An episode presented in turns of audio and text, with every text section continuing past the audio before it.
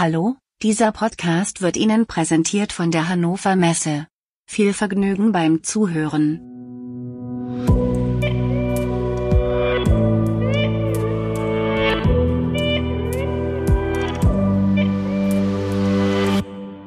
Hallo, liebe Zuhörerinnen und Zuhörer, das ist die Podcast-Folge Nummer 49 des Podcastes KI in der Industrie. Das ist eine Kurz-KI-Folge mit dem zweiten Teil unseres Interviews mit Philipp Suselek und es geht heute um Claire. Was sich hinter Claire verbirgt, erfahrt ihr aber später, denn ich habe noch zwei kurze Ankündigungen zu machen. Am 30.04.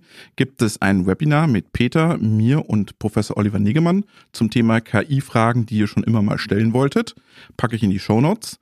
Und dann noch der Hinweis auf unser Buch. Das könnt ihr bei Hansa bestellen oder beim Buchhändler eures Vertrauens. Jetzt unterstützen wir auch die vielen kleinen Buchhändler. Die müssen wir unterstützen. Und jetzt gebe ich zum Interview ab an Peter. Viel Spaß! Mir zugeschaltet ist Professor Dr. Ingenieur Philipp Slusalek. Er ist wissenschaftlicher Direktor am Deutschen Forschungszentrum für Künstliche Intelligenz, den meisten von uns besser bekannt als DFKI wo er seit 2008 den Forschungsbereich Agenten und simulierte Realität leitet und seit 2013 Standortleiter des DFKI in Saarbrücken. Außerdem ist er Co-Initiator der Claire KI-Gemeinschaft, die sich um die Stärkung der europäischen KI-Forschung und Innovation bemüht. Du bist eine der Co-Initiatoren. Erzähl uns doch bitte, worum es sich bei Claire genau handelt. Äh, welche ist die Vision, die Mission dieser Gemeinschaft sozusagen? Ja, sehr gerne. Ähm, ja, das Ganze fing Anfang 2018 ähm, an, auf, als auf einer Konferenz ich mich äh, mit Holger Hoos äh, mal unterhalten habe und wir uns so ein bisschen Sorgen gemacht haben, wie sich, wie sich Europa eigentlich aufstellt jetzt gegenüber den dramatischen Entwicklungen ähm, in, in, in China oder in USA im KI-Bereich. Europa äh, war lange und ist, wenn man Publikationen anguckt, immer noch äh, in einer führenden Position im KI-Bereich. Aber es gibt sozusagen wenig Fokus und auch leider auch noch viel zu wenig äh, Investment in KI-Technologie.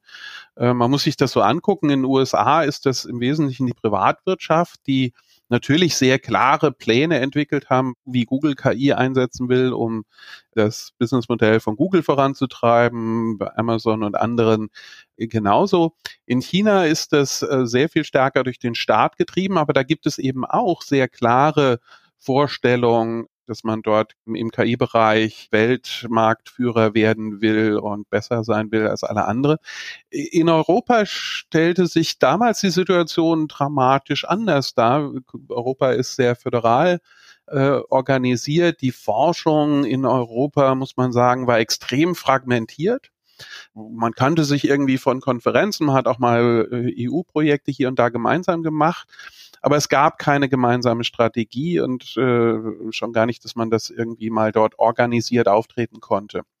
Äh, und auf der anderen Seite hatten wir sozusagen dann die Politik, die zwar erkannt hatte, dass man irgendwie KI fördern sollte, die aber eigentlich bis heute in vielen Bereichen noch nicht so genau weiß, was diese KI eigentlich genau ist und auf was es dort ankommt.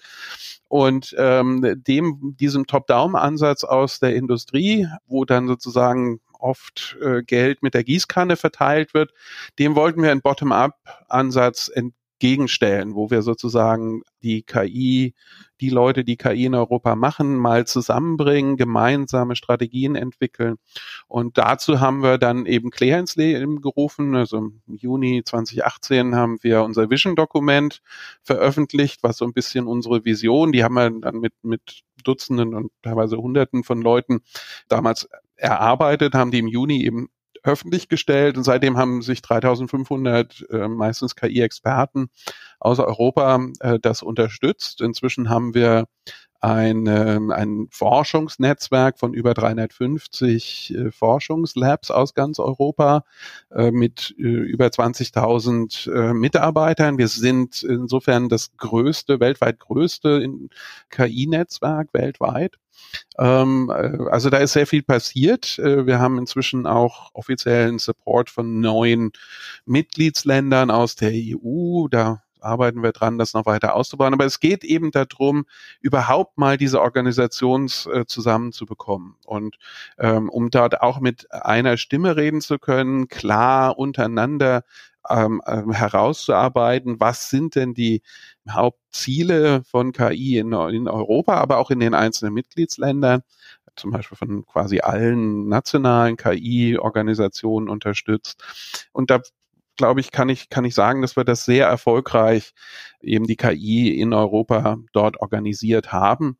Und nachdem wir das aufgebaut haben, ist vor allem jetzt dieses Jahr geht es ganz gezielt darum, wie können wir möglichst ähm, viel und sinnvoll die KI in Europa vorantreiben, äh, was Projekte angeht, Forschungskooperationen. Ähm, wir sind gerade dabei, ein Industrienetzwerk zusätzlich zum Forschungsnetzwerk aufzubauen. Das geht demnächst ähm, öffentlich. Ähm, also da sind wir, glaube ich, sehr weit vorangekommen in, äh, durch, durch Claire und was man inzwischen auch äh, die in der EU sehr klar wahrgenommen. Genau, Mitte März gab es da folgende Ankündigung. Claire erhält breites Mandat und Finanzierung für die Gestaltung von KI Made in Europe. Das hört sich für mich als stolzer Europäer, der sich geschäftlich mit KI beschäftigt, erstmal klasse an. Worum geht's da genau? Die EU hat eine Ausschreibung gemacht, um vier in vier Bereichen zu vier Themen äh, Exzellenznetzwerke in KI aufzubauen. Äh, das war äh, einmal Grundlagentechnologie für KI, es war äh, menschzentrierte KI, also KI, die äh, die menschliche Aspekte, Ethik und viele andere Sachen berücksichtigt. Es war Robotik und dann der Hardware-Aspekt. Und dort haben wir uns sehr engagiert als Claire, um diese Netzwerke mit aufzubauen. Und äh, sind tatsächlich jetzt vier Netzwerke gefördert worden, wovon drei von diesen Netzwerken von Claire-Mitgliedern geleitet werden und in vielen Fällen auch stark von Claire gefördert wurden in der äh, und auch koordiniert worden. Man hat sich also vorher schon abgestimmt, wenn man gewinnt, wie kann man dann zusammenzuarbeiten, weil zum Schluss wollen wir natürlich nicht vier unabhängige Netzwerke, sondern eigentlich brauchen wir ähm, ein großes KI-Netzwerk in Europa. Und das ist das Schöne daran, dass es nämlich auch ein, ein fünftes Projekt gibt, was äh, diese Netzwerke koordinieren soll das Projekt hat eben auch Claire gewonnen oder ein Claire initiiertes Projekt gewonnen. Wobei man sagen muss, das ist noch nicht final unterschrieben, die Verträge. Wir sind jetzt in der Verhandlungsphase mit der Kommission, aber es sieht im Moment nicht so aus, ähm, als ob es da noch Änderungen gibt, ähm, so dass wir da sehr zuversichtlich sind, ähm, dort jetzt ein sehr, sehr starkes Netzwerk äh, in Europa aufgebaut zu haben. Man muss dazu sagen, jedes von diesen Netzwerken kriegt jetzt gerade mal 12 Millionen Euro. Das ist verglichen mit den Milliarden, die äh, im Osten und im Westen ausgegeben werden, natürlich ähm, ein Tropfen auf den heißen Stein. Es ging aber auch in diesem Call jetzt erstmal darum, diese Netzwerke überhaupt aufzubauen. Und wir reden inzwischen eben auch ähm, sehr konkret mit der Kommission, das weiter auszubauen und dort deutlich mehr Finanzierung dann auch in die KI äh, zu leiten. So wird zum Beispiel aktuell geht es darum, ein, eine Private-Public Partnership, ein PPP auf EU-Ebene zu etablieren, wo dann Forschung in Industrie gemeinsam mit der Kommission die KI äh, oder sagen wir die Planung, was denn gefördert werden äh, soll, äh, machen können. Da ist Claire der Vertreter der Forschung in, der, in dem Antragsprozess oder in dem Diskussionsprozess mit der Kommission. Also da sind wir inzwischen einfach dadurch, dass wir so groß sind und, und da auch politisch inzwischen eine sehr starke Rolle und Sprache haben, sind wir eben der zentrale Ansprechpartner für die Kommission in vielen Fällen.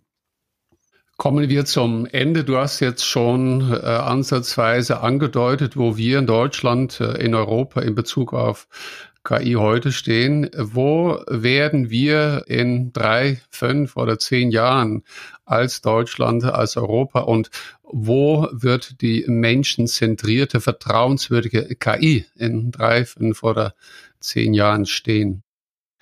Ja, ich glaube, so genau wissen wir das noch gar nicht. Das liegt daran, dass die KI, auch wenn wir schon tolle Erfolge in vielen Bereichen vorzuweisen haben, dass wir letztendlich die KI, die es in 20, 30 Jahren geben wird, dass wir die zum großen Teil noch nicht kennen. Also ich, ich sage immer, von, von der KI in 20, 30 Jahren kennen wir heute wahrscheinlich nur ein paar Prozent. Da hat mir noch keiner der Kollegen wirklich widersprochen, obwohl das natürlich sehr schwierig äh, äh sozusagen abzuschätzen ist. Das heißt, es geht vor allem auch darum, die KI-Forschung weiterzutreiben. Also sozusagen, wir kennen einen Teil, aber da sind Türen in, in Räume offen, die noch völlig dunkel sind. Wir wissen, da sind Türen, wir wissen, da ist was dahinter, aber wir wissen noch nicht, was das genau ist. Äh, und wir ahnen, dass es dahinter weitere Türen in weitere Räume gibt wir noch nicht mal wissen, dass die existieren.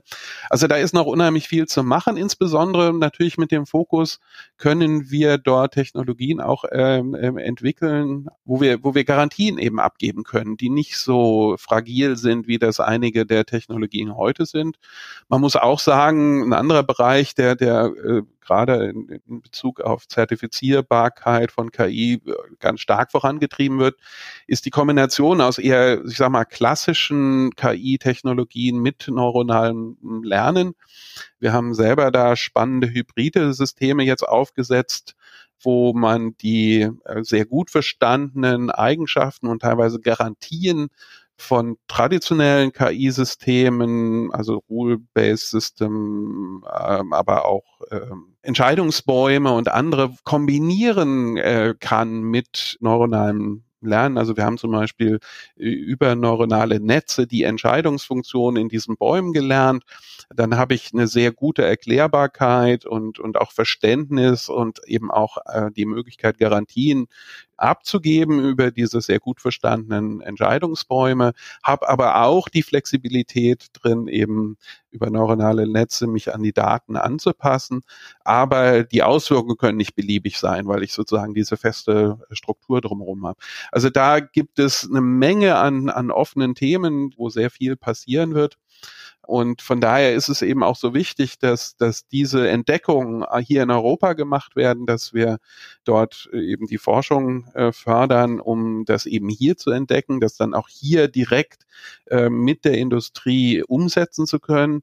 Aus meiner Sicht muss auch die Industrie sich sehr viel stärker da engagieren. Und es ist in Europa oft noch so, dass Mandat, ähm, ich sag mal, abwartet, bis die Forschung ihre Ergebnisse nach zwei, drei Jahren oder wann auch immer fertig hat. Und dann fängt man an, darüber zu reden, wie man das einsetzen kann.